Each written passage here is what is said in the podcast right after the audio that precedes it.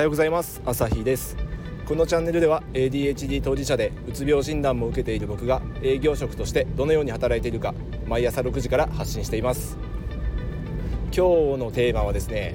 充実した日々を送るためにこの充実感というかあ今日も何か成し遂げたなとこう満足できるような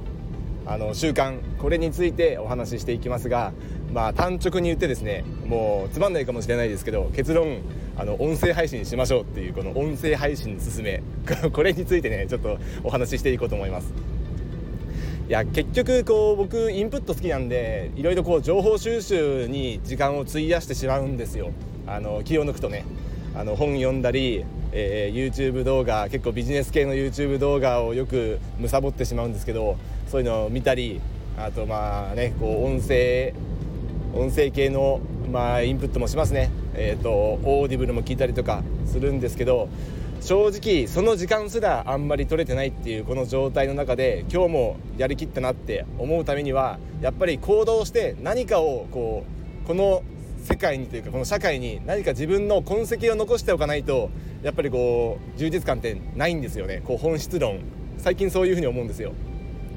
ずっとテレビばっかり見てて例えば、えー、アマプラで、えーとね、動画を一日中見てましたってなると、まあ、まあ、なんか何かしらねあの動画というかドラマ面白かったなとかなるかもしれませんけどなんかこう達成感とかそういうのはあんまりないですよね。逆にこう音声配信するとこう忙しい毎日の中なんか今日も雑務に追われて何もできなかったけどでも音声として一つアウトプットしたこのように一つのコンテンツを生み出したと思えるとなんとなくちょっとしたこう達成感があるんですよ。これ多分ねやった人は分かるはず。やってる皆さんは分かるはず。何か一つでもあのー、こうねたとえそれが1分でも2分でも3分のコンテンツでコンテンツであっても何かこう喋って誰かの役に立つかもしれないようなもしかしたらねそういう有益になるかもしれない話を届けられたあ届いたかどうかは分かんないです。実際に有益だったかどうかは分かんない。分かんないですけど何か一つ残したっていうこれは間違いなく事実でありそのために自分は時間を割いた。そして実際にこう残っている。それを自分で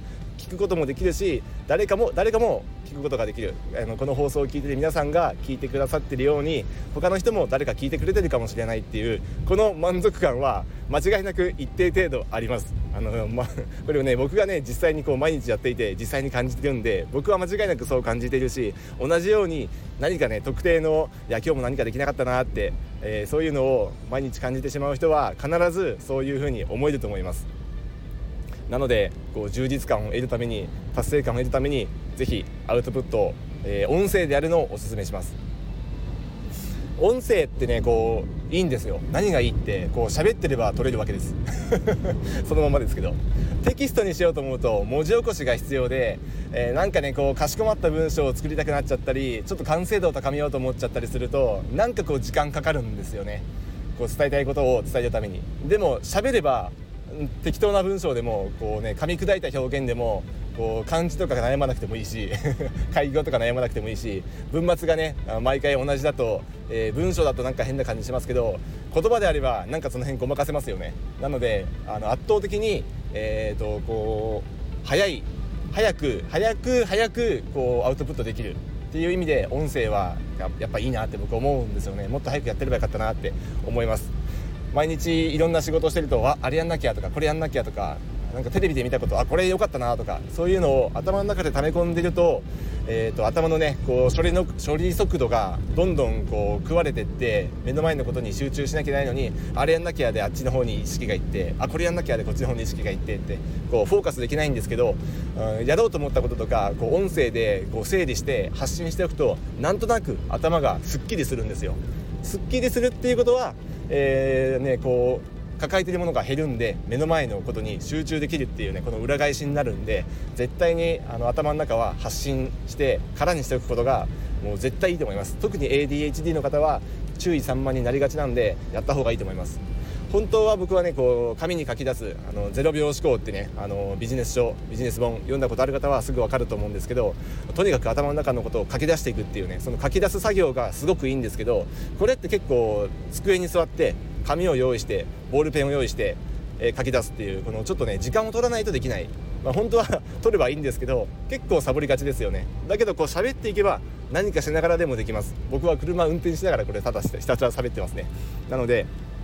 こうながら作業でもできるもう喋るっていうのは絶対にえー、おすすめできる一つのアウトプット法だと思うんであの気になる方はねやってほしいなと思いますね。そういうね頭のこういろいろモヤモヤするとかそういうのは全部喋ってった方がいいと思いますね。喋ってった方が頭すっきりします。ちなみにスタイフってどうなんですかね？これ聞いているだけの人聞く専門の人ってどれぐらいいるんですかね？ちょっと分かんないですけど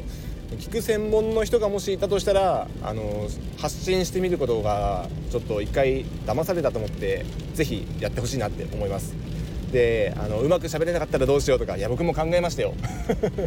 いやうまく喋れな喋れないなとか こんなにカミカミだし僕もともと滑舌悪いんで喋るの得意じゃないんですけど、まあ、それでもねこうやって毎日続けてたら聞いてくれる方がやっぱいるんですよ。これすごい嬉しいですね。なので、えーとまあね、誰も聞いてくれないからこそ最初のうちは。誰も聞いてくれないからこそ恥ずかしい発信もできるし誰かが聞くかもしれないと思ったらやっぱり、ね、ちょっと頑張って整えた内容にしようって思うわけですよ。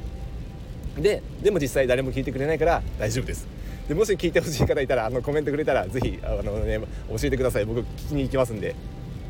最近ちょっとねあのスタイフの中でのあの絡みがちょっとあの乏しくなっててあのスタイフで発信はしてるんですけどスタイフの中をこうあんまり歩いてないというかスタイフ滞在時間がすごい短いんであのちょっとね僕をこっちに呼び戻してください。目の前のことにいっぱいいっぱいでこう発信するだけでいっぱいなんでツイッターとかよく見る専の人が多いってよく言うんですけど僕発信する専門なんで今。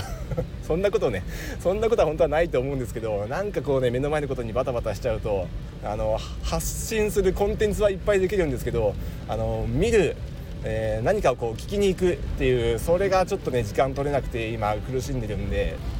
まあ、昨日お伝えしたね、あの先に時間を自分の時間をブロックして確保して、えー、それからスケジュール立てていくっていうねこれをやっていけばもうちょっと,、えーと、目の前のことにねバタバタしなくなって、えー、コントロール効くんじゃないかなと思いますんでちょっとでも余力が持てたら、えー、フォローさせてもらってる皆さんのところに遊びに行っていいねをしたりあのコメント残したりいやしたいんですよ本当はもっと絡みたいんですけどまだちょっとあのそこに至らないというかあの繁忙期真っ只中なんでちょっとこれを乗り越えたらあの遊びに行きますんで、まあ、もう少々お待ちください。